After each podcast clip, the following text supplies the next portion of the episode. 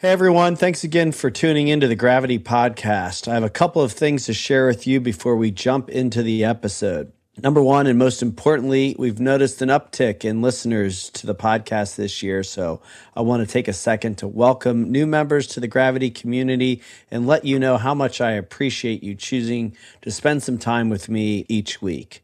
This grand experiment only gets more meaningful as we add more experiences and perspectives to it. Second, I want to let you know that we're taking a little break this summer in order to refresh and relaunch the entire show this September. In the meantime, please enjoy this replay of some of our top episodes over the last three years. The more I receive, the more I can give, not the more I give, the more I will receive. That was the mom lesson that I learned after I lost everything that created this great shift. Okay, we are here today with my good friend David Meltzer. David Meltzer is the co founder of Sports One Marketing and formerly served as CEO of the renowned Leigh Steinberg Sports and Entertainment Agency, which was the inspiration for the movie Jerry Maguire. His life's mission is to empower over 1 billion people to be happy. This simple yet powerful mission has led him on an incredible journey to provide one thing value in all his content and communication. That's exactly what you'll receive. As part of that mission for the past 20 years, he's been providing free weekly training to empower others, to empower others to be happy. David, thanks for joining us. It's a pleasure to have you on the Gravity podcast. I've enjoyed getting to know you and spending some time with you and learning from you. So it's awesome to have you here to share your journey with the audience. Yeah, no, super excited. Love the title, love the host, and uh, love being here. So thanks for having me. Yeah, sure. Thank you. So, uh, as we've been kind of following a format where we really want to share your full journey with the audience so they can really see themselves in you, learn from your experience. And, and so we've been going all the way back to the beginning. Uh, so, if you could just start off by telling us a little bit about kind of your childhood, where you're from, what kind of family you grew up with, anything that maybe really jumps out. Sure. Well, first, I was born in Akron, Ohio. So I'm a huge Buckeye fan. And uh, I grew up with uh, six kids, five boys and a girl, and extremely academic. My dad left when I was five. Uh, so I grew up with a single mom, six kids. She worked two jobs as a second grade teacher and then filling turnstiles at the Lawsons and convenience stores with greeting cards, packing our dinners in a paper bag. Uh, but I was really happy as a child. And uh, the only time I wasn't happy was when I catch my mom with financial stress, you know, worrying about how she was going to feed us, clothe us. A car would break down, a dishwasher, and I'd catch her crying. And even at a very young age, I remember thinking to myself, man, if I could just buy my mom a house and a car, because we had a two bedroom apartment uh, right down the street from a Lawson's in Akron. I was like, man, if I could just buy our house and car, I'd be happy my whole life. Uh, I remember telling myself at five, if I could make $1 million, if I could make $1 million, then my mom, I could buy our house, a car, and I could retire. and uh, obviously things have changed over the years. And, uh, but it was, you know, my mom uh, believed in uh, investing in yourself. Uh, she's a typical Jewish mom. So doctor, lawyer, or failure. Fetus wasn't fully developed till after graduate school. Uh, I always say there's two things she taught me as a parent to be a successful parent. One, she woke all of us up at 5 a.m. knowing that if uh, we could uh, do whatever we wanted, if we could stay up to do it. And uh, that seemed to work with all those kids. I tried so many Friday nights and Saturday nights to stay out late. And I was the kid sleeping on the couch at the party with marker on his forehead uh, I couldn't stay late to get in trouble. Uh, and then she had another gift as a parent. She was a black belt in the martial arts. And when people see my typical Jewish mom, they're like, Your mom's a black belt in the martial arts? I go, Yeah, third degree black belt in the martial art of Jewish kilt. And that drove our family. One of the interesting things about my family is they're hyper academic. My siblings all went to Harvard, Penn, Columbia. They graduated summa cum laude. I always joke around.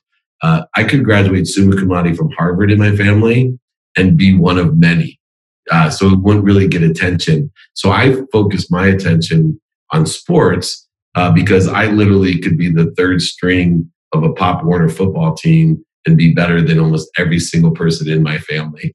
So that's how I was going to distinguish myself. So when I got a scholarship to play football in college, I got so much attention. And as a middle uh, child, you know, it was extraordinary for me. I was the, you know, the super jock of the family. I was the tall, dark, and handsome one at five foot seven and 147 pounds. My grandma uh, had eight brothers, two two sisters and eight brothers. None of them were taller than five two.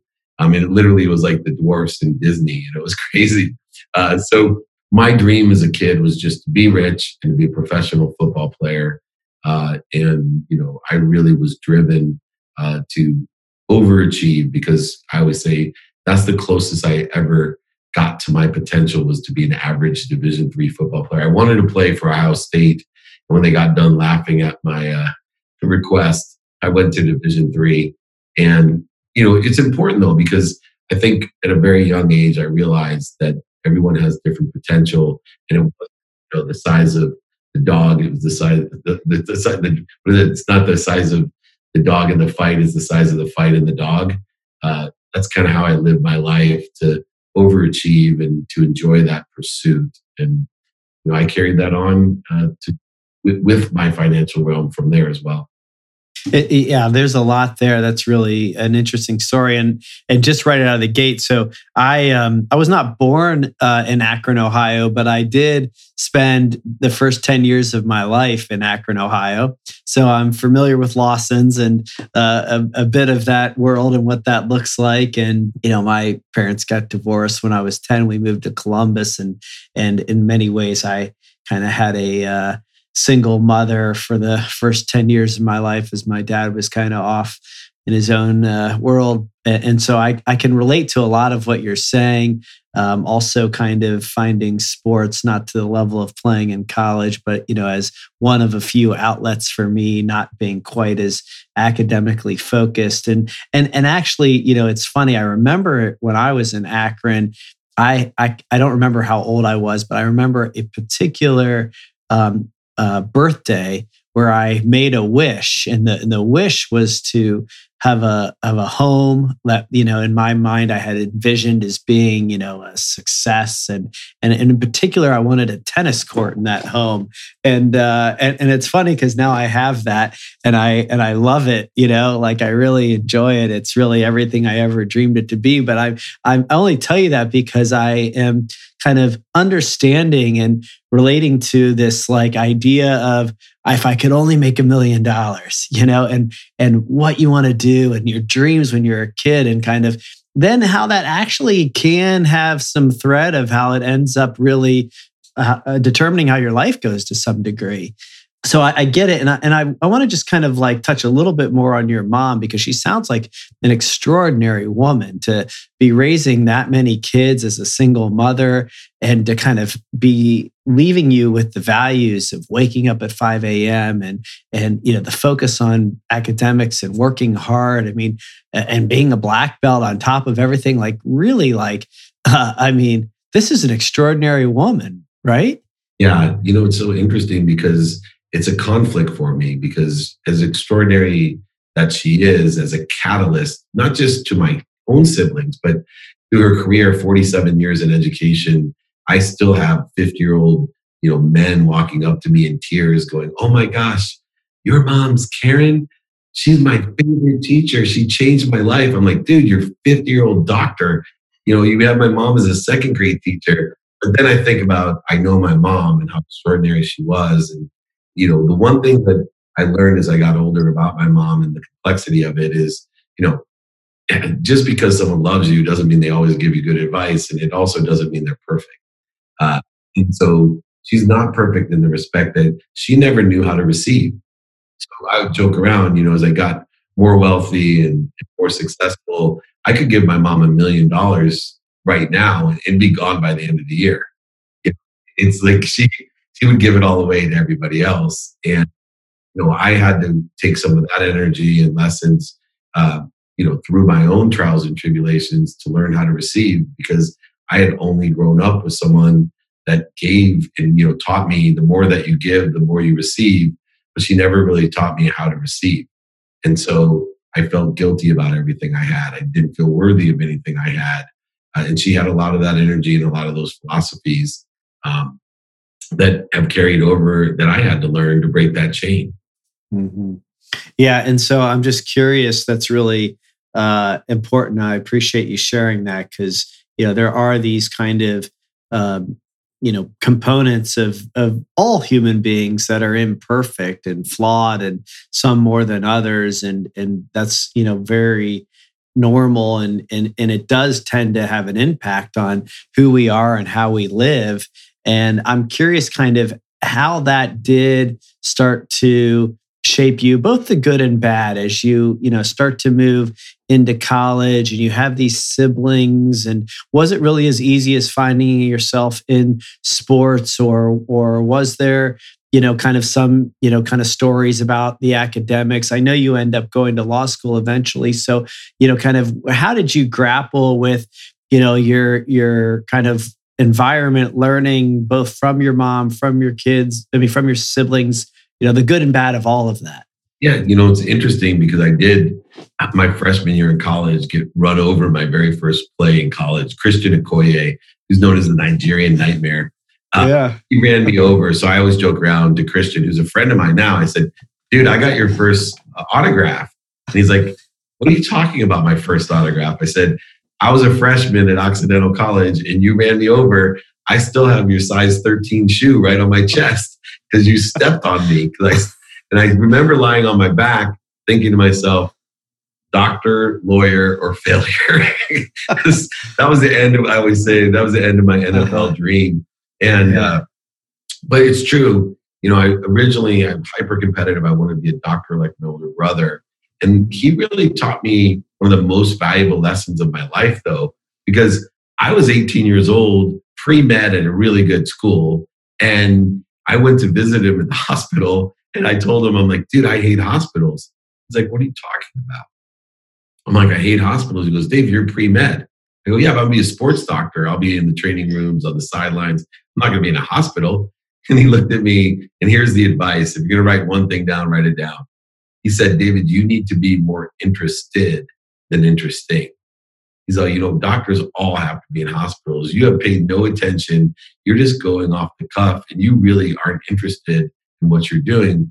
I suggest you become more interested in everything. Don't be well trained, be well educated. And I have used that philosophy in my entire life to expand and accelerate and grow. I'm always looking to be more interested. I'm always looking to learn, asking extra questions. One more question, I'm constantly telling myself the same way I used to ask myself one more rep you know, when you're working out, I ask myself, ask one more question, figure it out, ask one more question, learn something that nobody else knows. And it's really helped me, you know, with my podcast, the playbook that does so well. I think that habit has helped me throughout my entire career and has changed my life. And so I went to law school instead. well, and, and, and how much of of going to law school was really that like doctor, lawyer, or failure, and how much of it was your brother's advice to be interested? You know, kind of what was really the kind of impetus to take that path when you had really started down, you know, this kind of other uh, persona and, and something else that you were interested in? Well, I was a pleaser. So this the law school definitely was to please my mom and please my aunts and uncles and cousins and brothers and sisters. So they wouldn't make fun of me scoff at me laugh at me. You know i didn't want to be the failure the loser. The only you know i was already the only non-ivy league you know person in my family. Uh, so i had a lot of pressure. Um, so you know that pleasing side of me. But there was also the economics. Remember i was truly driven that money would buy me love and happiness. I was driven by buying that house and that car. And so what I did is I re-engineered and I great lesson, but I connected the dots backwards. Later on in my life, you know, I worked with Steve Jobs and he would always say, connect the dots backwards, connect the dots backwards. I did it without knowing him. I went and found out what the highest paying job out of law school was.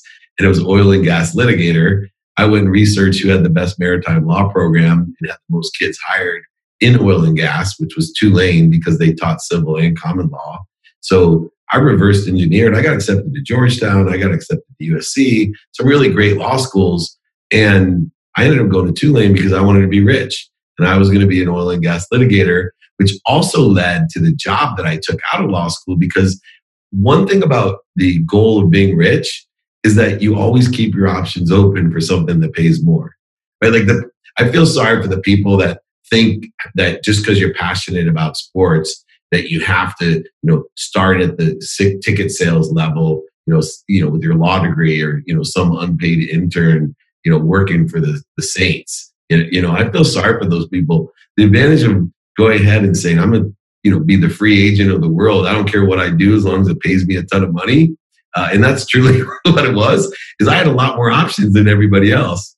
And I ended up making more money than anyone else because I kept that philosophy. So out of law school, I did get an offer for an oil and gas litigator, but I also got a job offer selling legal research online from West Publishing in 1992. And I, I, say 92 because people don't understand what the internet was in 92. It was so far from what it is today that my mom actually said the internet was a fad. We had 9600 baud modems, DOS computers, XT in, in a luggage cart, I would carry my computer around. There was no laptop, right? I mean, it was a different world. So I took that job because it had a comp plan of 250 grand a year at plan, you know, and so I took that job.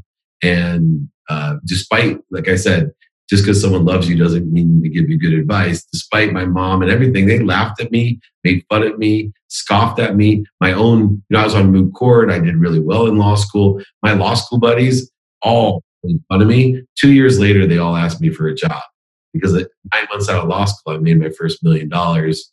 And, you know, in 95, we were bought out by Thomson Reuters for $3.4 billion, setting my career in a different trajectory, one on technology trajectory, not just being a lawyer. Mm. Wow. Uh, first of all, my my wife will be happy to hear the Tulane connection, where that's where she went undergrad, and I don't think she was thinking about money. Uh, I think she was thinking about everything else that New Orleans has to offer. But that's my um, daughter. She's there right now, a senior graduating. Oh yeah, well it's a it's a fun place. We we go to Jazz Fest every year, and I've adopted it as uh, our our own and and love it like so many people. Well, you're do. my new running mate at Jazz Fest. I go every year as well. Oh, good, good. Crawfish bread.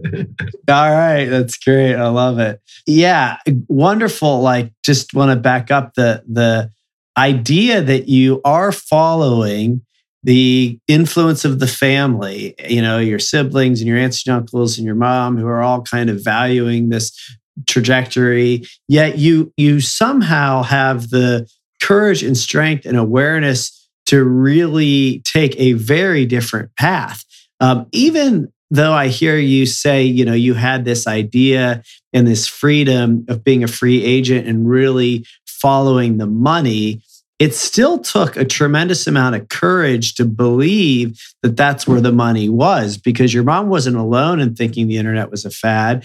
It did look like if you followed the trajectory of your law school buddies, that's where the money was. So, so where did you get the clarity, the awareness, the courage to actually take a different path. Yeah. So there's two things involved there that are really important, especially for entrepreneurs, because I think all great entrepreneurs have to take this path. And the path is vote for what you want and you'll elect what you want in your life.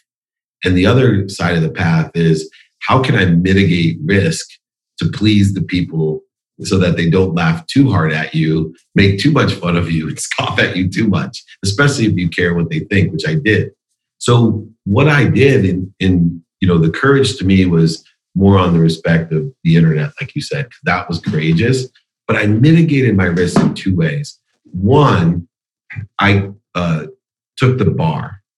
So I think it's important for people to understand that I never took shortcuts. You know, I, I, grad, I worked really hard in college really hard in law school, even though I never really used my degree. You know, I, I was would have been a great litigator and a great lawyer, and I prepared myself with skills, knowledge, and desire throughout the process. But I mitigated risk by taking the bar, which I didn't have to do, but I passed the bar because I was able to say, well, if this doesn't work out, I can always go back. Right. So that's where the courage wasn't so great that I gave myself by being prepared and investing in myself all these options and even a fallback that hey, a year from now, if I don't hit the comp plan, I'm going to be an oil and gas litigator, right? I'm, I'm right back to square one. It just cost me a little bit of time and dummy tax. Now, the interesting one that it allowed me to do as far as pleasing my family was because West Publishing only hired lawyers to sell, even though you didn't need to take the bar, you never practiced law. I had this great thing that my mom was able to tell all the family and all her friends that I was a corporate lawyer for West Publishing. So mm-hmm. he always avoided the truth and telling the family because she was afraid that she would disappoint raising such a you know risk taker that oh Dave's a corporate lawyer for West Publishing. Um, and that was the story that we had for even after I bought my mom a house nine months out of law school, I was a millionaire. That's how I made my money as a corporate lawyer. Uh, mm-hmm. you know the I don't know if your family is like this. There's that gray area of the truth when they're bragging about their kids. I was able to give my mom some widespread gray area because you know my business card said David Meltzer Esquire, you know West Publishing Corporation. She had cars lying around the house. I I know my mom. She was working in every way. The way that there was always like that Harvard, Penn, Columbia thing always lying around. Oh yeah, you know Scott sent me that from Harvard. You know, You're right. You right. Know, but you know, fair yeah. enough for my mom who made seventeen thousand dollars a year being a teacher and working two jobs.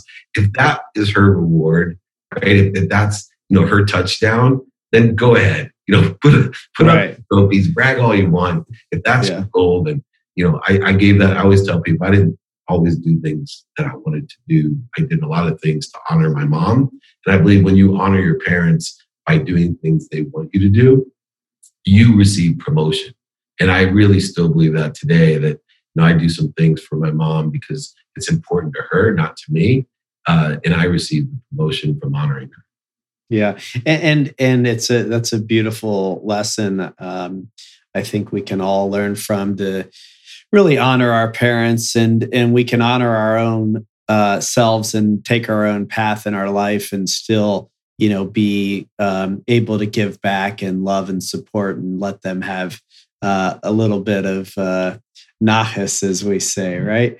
but let me ask you, um, you know, the uh, the the the advice that you took, or the way that you were kind of mitigating risk now in in hindsight because i often share that belief or have you know in the past where i felt like you know don't jump without a parachute kind of thing you know iterate where you are or get a side hustle while you had a job you know that kind of stuff i had always learned and, and used and it really did serve me well. But i'm not sure how i feel about it now. Um, you know do, do you feel like there's some uh, kind of drawbacks or holdbacks in in being so kind of you know risk you know mitigation mode. You know what do you advise people now to to to go for it to jump or really still to kind of be constantly mitigating risk? I think what we're really getting at is time and risk tolerance. Both of us are investors as well and it's so interesting how many people don't look at the two things that really determine what your risk is, right? Time and risk tolerance. So when you're young, you know, ironically, that's when you should be all in. Because, you know, the, the truth is, I didn't have to mitigate risk. I had nothing to lose. Like what was going to happen to me? I didn't have, I was judgment proof. I, I'd just be right back where I started and I'd start back over. Uh, but ironically, I have so much more to lose. But yet I believe that the legs feed the lion. And that may not be a direct quote from one of my favorite movies, Miracle, um, and Herb Brooks. But you know, the legs feed the lion, and I tell people all the time: if you want more in your life, then get better at what you do today, and more opportunities, and more options will be available. And I really, you know, I do a lot of executive coaching, as you know. I teach people to have a spine, and so if you look at your opportunities as a spine, it starts getting easier and easier to see not mitigating risks, but how you can enjoy that top of the spine, the lit. So if your primary source of income is at the top of your spine, opportunities are going to avail themselves by being really good at it. The more you lean into that, the more opportunities will exist. Some of those opportunities will use the exact same resources, time, energy, employees, and you can place them right into the spine below the, you know that, that primary thing, and it takes very little off of what you're doing. Now, where I've learned where I used to mitigate risk by having the side hustles and this is that that actually created, you know, I lost over $100 million in 2008. That caused so much interference, void shortages, obstacles, and emotional, you know, an attention problem to me that this time around I've created vertebrae where I'll have a partner like Brett, for example, that you have your capabilities, expertise, and all I'm doing is handing off the deal for 10% right? And I probably have more channel partners, as they say. I, I learned one thing after going bankrupt that I was going to number one paper all my referral agreements because I, I literally, and I don't do it out of trust. I literally, if we're going to have one, I'd say, Brett, I have a terrible memory. And so I want to make sure that I'm writing down exactly what I promised to do for you. Would you mind me putting it in writing so that we can have that in an agreement so I can remember exactly what I promised? Uh, and so Two, just not only codifying it, but three, receiving all the help that I give to people and creating that flow that I believe the more I receive, the more I can give, not the more I give, the more I re- will receive. That was the mom lesson that I learned after I lost everything that created this great shift. I want to receive as much as I can. My motto is make a lot of money to help a lot of people and have a lot of fun. But it used to be the more I give, the more I receive. The problem was I wasn't good at receiving, so I gave it all away, even though I received it, it went right through me to others. Mm, interesting.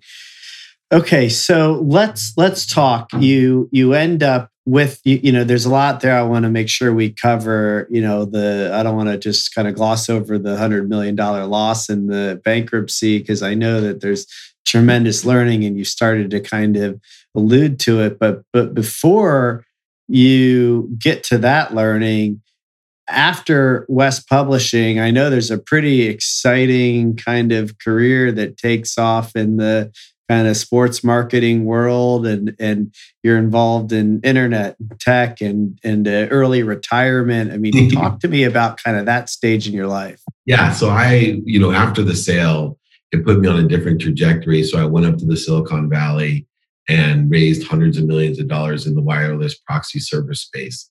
Uh, you know, which is where I learned a superpower, which is not only could I sell, but I could raise money. And that made me very valuable in the Silicon Valley. Uh, I ended up being the CEO of the world's first smartphone, a company, a public company called PC Phone, which was Samsung's first convergence device. I'm so old in 1999, they called smartphones convergence devices because uh, it converged phones and data and all this stuff. Uh, but anyway, I, you know, pretty much at 30, I had everything. I married my dream girl from the fourth grade who hated me almost my entire life because I threw an egg at her and rocks at her and called her ugly, uh, to, you know, owning dream houses and golf course, ski mountains. And, uh, you know, I used to tell people I semi retired. Uh, what happened was Samsung became the second largest manufacturer of phones and the job outgrew me. Right? You no longer early on, my skill set was suited to be a young CEO because being a CEO of a tech company early on in 99, 2000, et cetera, was really about you know promoting, selling, raising money. It wasn't about you know running an organization. You know, 32, there's a lot to learn about running an organization. So I transitioned out of there, became an investor myself, real estate stocks, businesses, learned so much. Uh, but I will tell you, there was a couple lessons in there before I lost everything. Um, number one, I grew up in a world of not enough. If anyone has ever been to Akron, Ohio, I did. I was jealous of everyone. I couldn't understand why people had nice houses, cars, dads. I wanted everything that everyone. I was a victim. Uh, and then nine months out of law school, when I was a millionaire, I started living in what I call the world of just enough. And instead of everything happening to me as a victim, it started happening for me.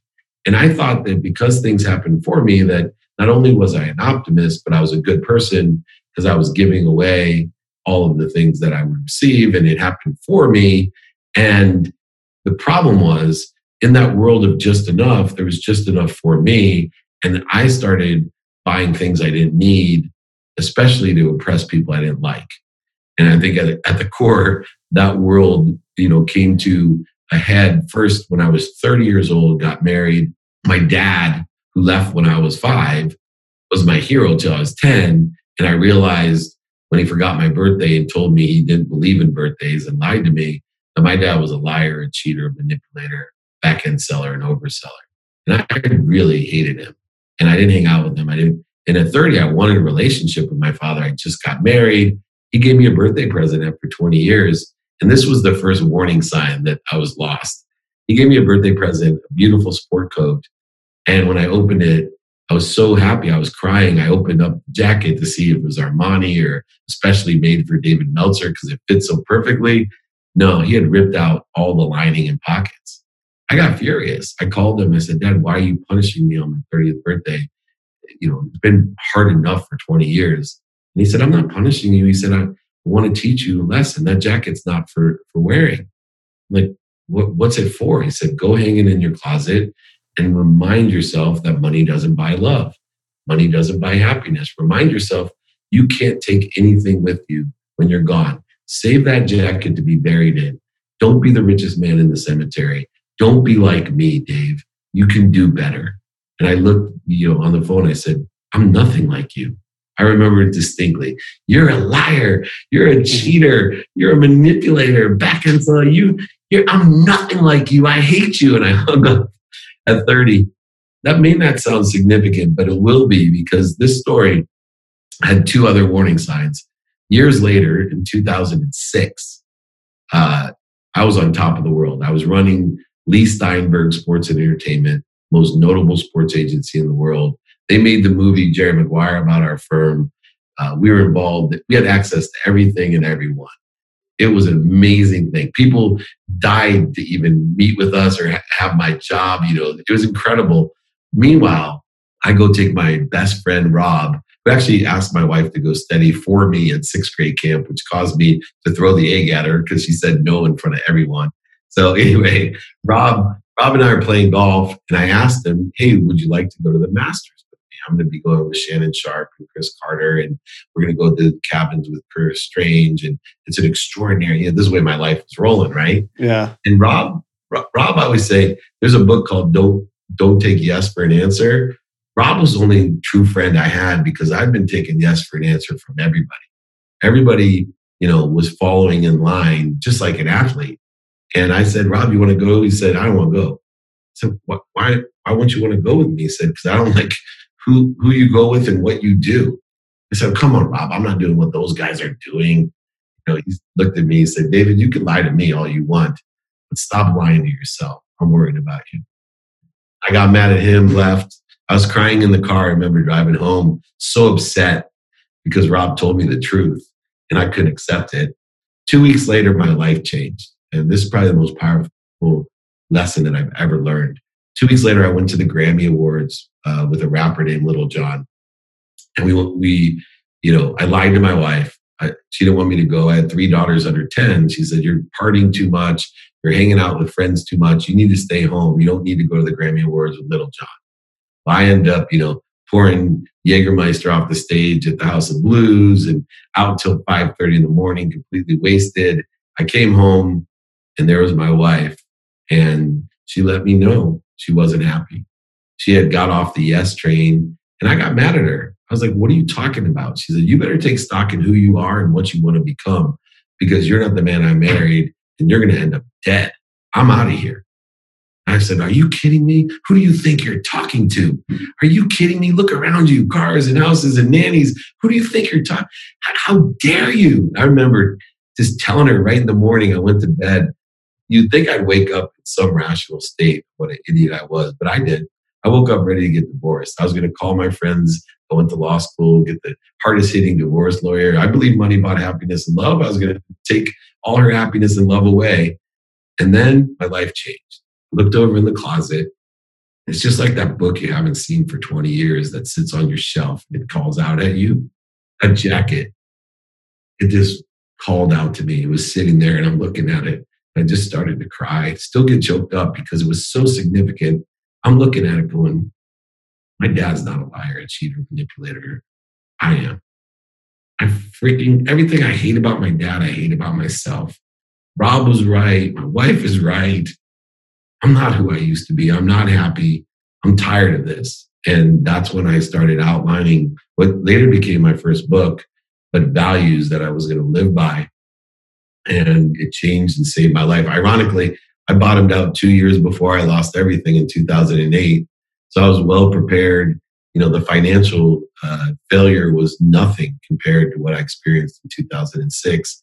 And it, that, of course, has helped me over the last 14 years, you know, build my main mission, which is empower others to empower others to be happy by making a lot of money, helping a lot of people, and having a lot of fun. Mm. Yeah. Wow. That's a great, great whole bunch of learning and, and stories and lessons. And I really appreciate you sharing kind of all of that, you know, vulnerably. I think that's part of, you know, what I'm really passionate about and why we're doing this podcast is for people to hear those stories, that truth, that those those challenges, the weaknesses, the stories that you took on, the not enoughness and how that plays out and how we can get attached to it, how we can really you know let it run our life unconsciously and for you to share all of that really is very honorable and, and much appreciated. And, and i can see still you know and, and you even said you know the emotion is still there. The the you know that those aren't things you just kind of don't forget. And and when they they come up they're they're they were really hard and impactful moments. And again you know thank you for for sharing that. And i'm kind of curious you know you in, you're in that kind of bottom out and you start to write the values and you decide this is just not the life that you feel you're meant to, to lead. Yet there's this kind of a uh, couple years later this this bankruptcy that happens. I mean sometimes we don't get to decide that we want to change and, and the world just you know starts to uh, unfold how we want. You know, sometimes you know it says you know maybe you're not done yet with with the learning. So talk me through. Eh, you know, and by the way, you know, I, I we could spend days talking about the Leigh Steinberg experiences and and, and the, the, the wildness of all of that. You know, but I think it's more important to to focus on you know how you continue to shift and learn and and and get into what you're doing today.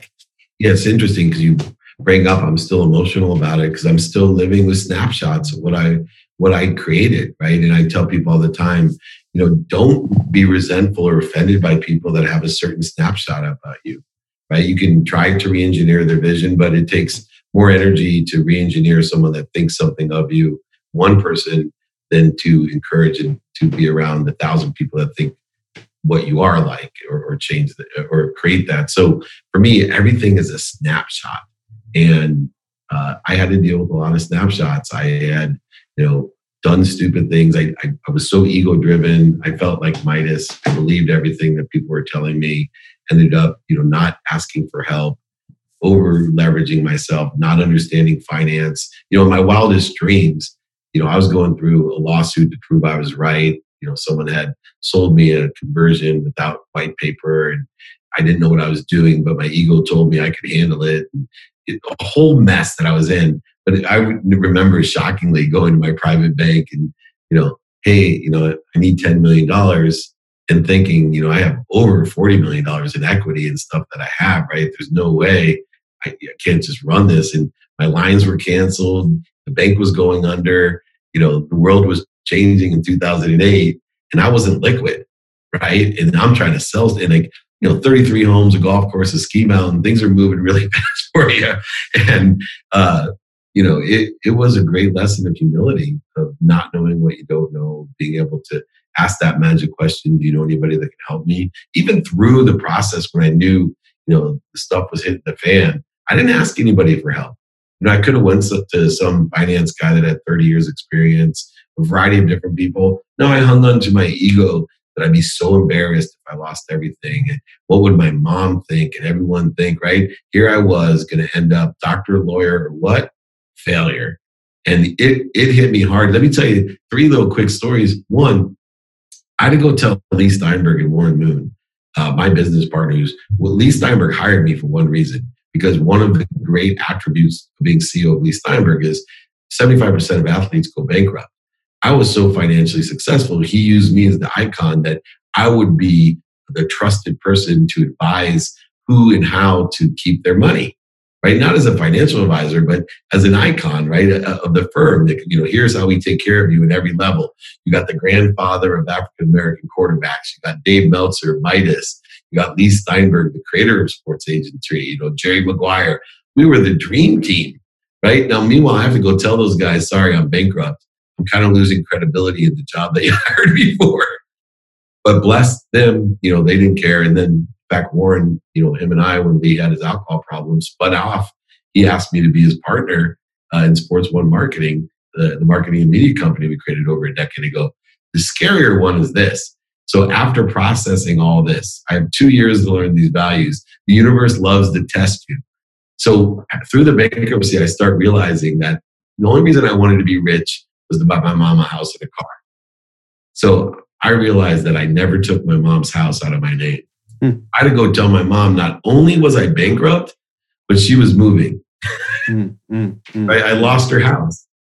Talk about a test. And then finally, first check from Leigh, he kept me on when I went bankrupt. We're living now in a rented house with rented furniture, one car, three daughters under 10 years old. After living, as you know, what it's like to live with everything, anything that you want. To go to that is a major change. Uh, it was worse than living in Akron, Ohio because of the change. And I brought that first check home, the new David Meltzer, and I asked my wife, who went to the same high school as I did, I said, Would you mind if I gave a portion of this to give a kid a scholarship to college from our high school? I never would have went to college without a scholarship. My siblings all got scholarships. Would you be okay with that? And my wife started to cry and she said, Oh my gosh, you finally get it. You finally trust the universe. And I said, I do. I totally do. I'm so excited about our lives together and I'm sorry for what I've done. She looked at me and she said, then double it. And I looked at her and I was like, no, don't trust the universe that much. I'm not ready to, and, and I think that's the most important part of my story because no matter where you are, I'm still practicing all this stuff. I'm still a big fat hypocrite. And three, I'm still dealing with the blending of where the pragmatic currency of money with my faith. And I'm trying to work through that and how those things are relational to each other to keep me happy. Mm-hmm. Yeah. Also, really great kind of uh, honesty and and and truth and and humility, you know, because it is a work in progress. And I think we all struggle with this. You know, I, I know for myself, there's been many of kind of signs from the universe or intuitive feelings, things I feel I should do. And and have kind of started to even kind of shifting this work into the podcasting and coaching and other kind of investing non real estate driven stuff that I've been doing there's a tough kind of pool there where you're like, eh, I don't know if I want to really go all in on that. I don't know if I want to leave that. That has provided me. And so there's that mitigation and that dance that you kind of constantly do with this universal energy that feels like it's really right and powerful and true. Yet the stories and attachments and all the programming that you've taken onto this place. So you know it's good to to hear that despite you know the bankruptcies and despite the hard lessons and learnings from your friends and family that that you have made the shift. You really have transformed into a new way of being. And yet you know there's constantly still that battle. Yeah it's important. I talk about enjoying the consistent everyday persistent without quit own potential.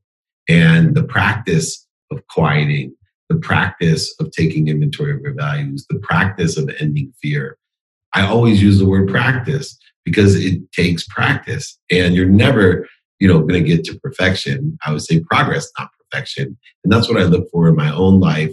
And it, the core values, you know, to me are gratitude, which gives you perspective. You find the light, the love, and the lessons and everything. Because as you and I both know, because we have lived blessed lives, Brett, there's still suck in our lives. And I've been around celebrities, athletes, entertainers, billionaires, entrepreneurs.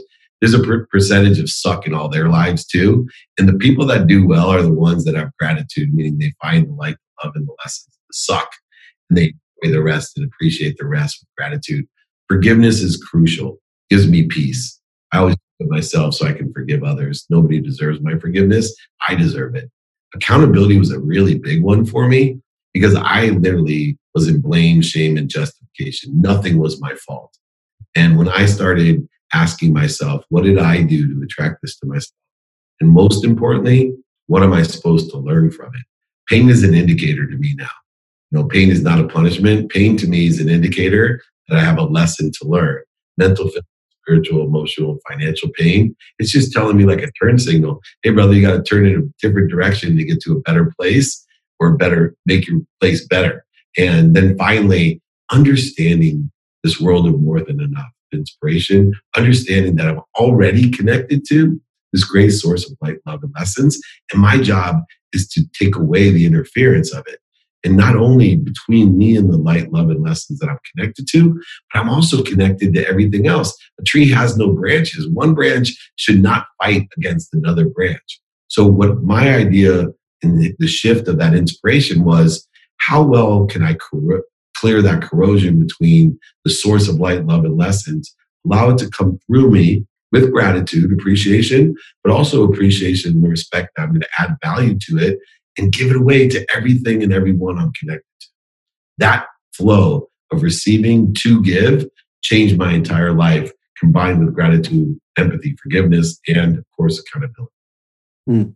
Yeah, it's really great. I mean, I, I'm just kind of thinking about you know my own life and what I've uh, heard from you today about kind of this you know learning from everything you know if i, I say nothing is bad nothing is wrong um, and forgiveness has been so critical and part of the reason i'm able to forgive my father and embrace you know life for what it is and what it's not is because i have seen how it has taught me and so I really appreciate you saying that the way that you have, that there is this learning and this gratitude and, and that that's really kind of what fuels you. And, and now that you're using that energy to, as you say, empower over 1 billion people to be happy, talk a little bit about obviously you've climb back from the rented house and that low point that you know uh, worse than akron experience as you said. Uh, you know you you climb back. kill me for that.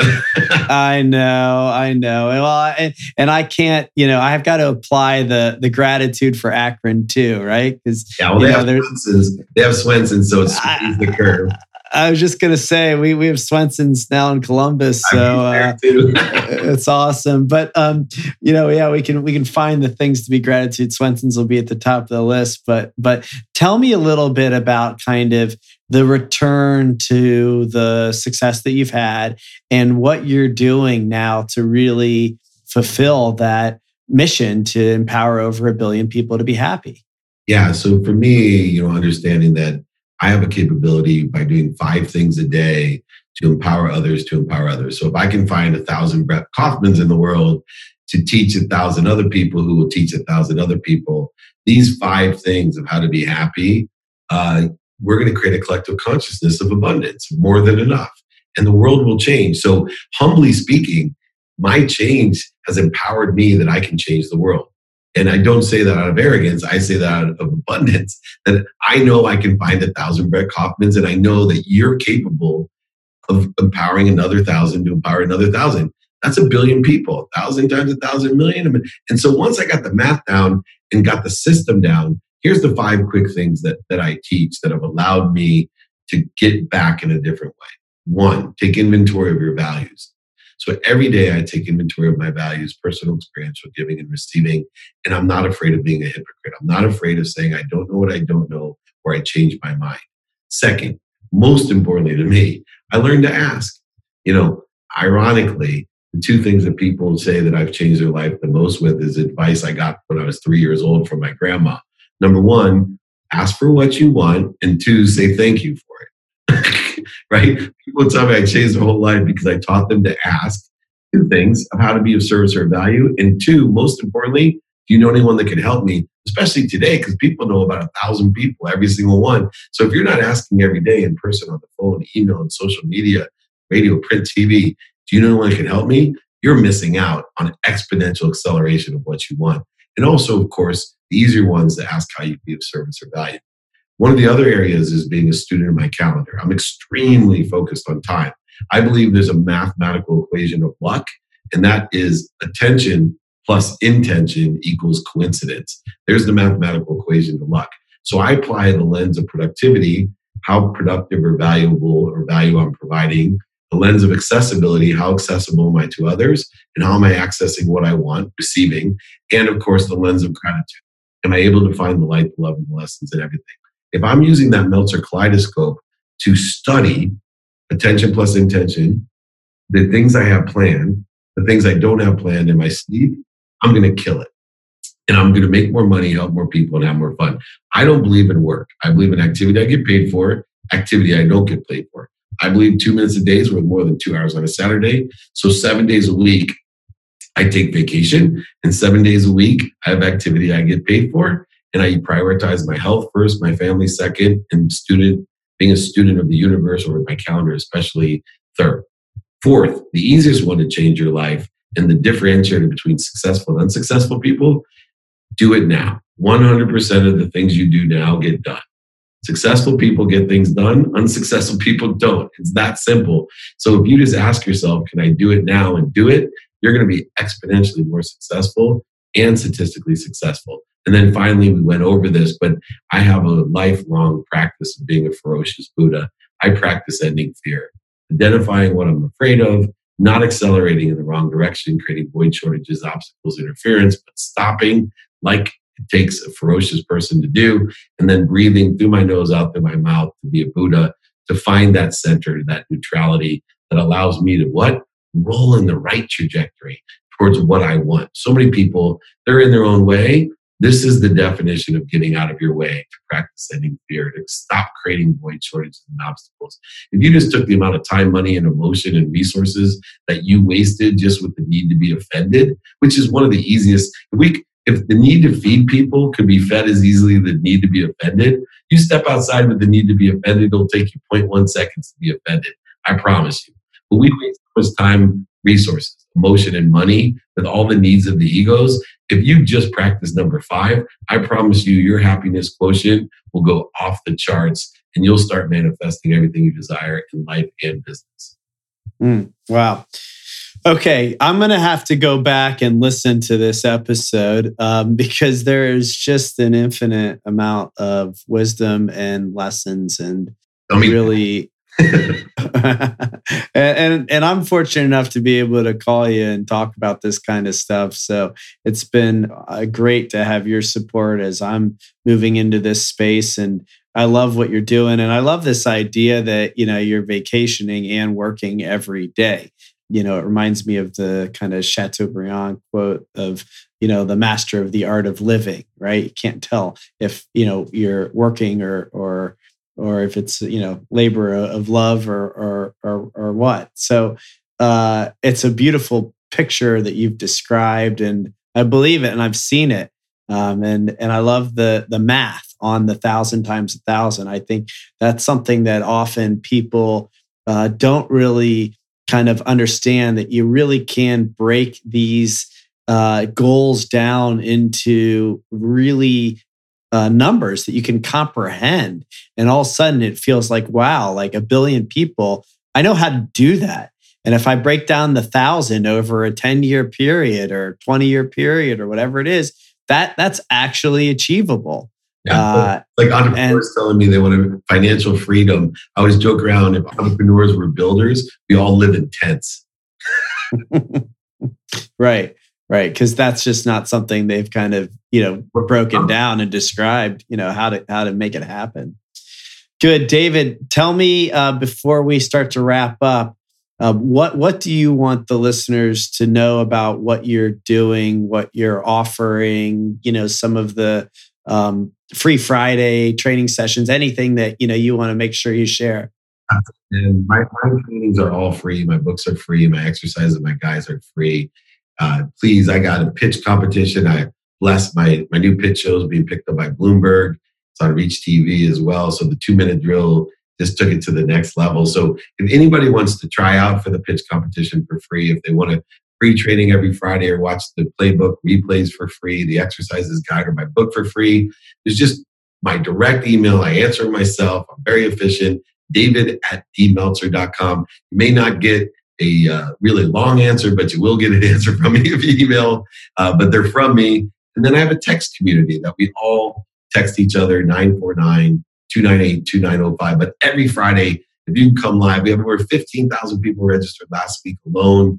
It's a great community. We are teaching, you know, how to deal with negativity, ultimate ego, pitch, you know, five to thrive sales system, anything pragmatic to spiritual. And there's always some Q&A. Once a month, I do a BYOQ, bring your own questions. So I am giving it all for free. I always say if it's free, it's me. Now it's for you too. Uh, so please yeah, join thank me. you, David. Thank you for joining me, sharing that story. And again, I just want to applaud you for sharing all of it. That's exactly what we're trying to do on the Gravity podcast is share the full journey. And I love kind of how you've landed. And I know it's going to continue to evolve. And it's awesome to be able to share the journey with you and have you here today. Well, attracting people like you in my life is obvious evidence that I'm doing the right thing. So thanks for having me on Gravity. Yeah, you're too kind. Wonderful. David, thanks again. Got it. Thank you for listening to the Gravity Podcast. Please subscribe to the show at Apple Podcasts, Spotify, or wherever you listen to podcasts. To learn more about the entire Gravity Project, please go to gravityproject.com. Please check out the podcast on Instagram at the Gravity Podcast. Music heard of the show is provided courtesy of Kyle Lamoro and Oliver Oak.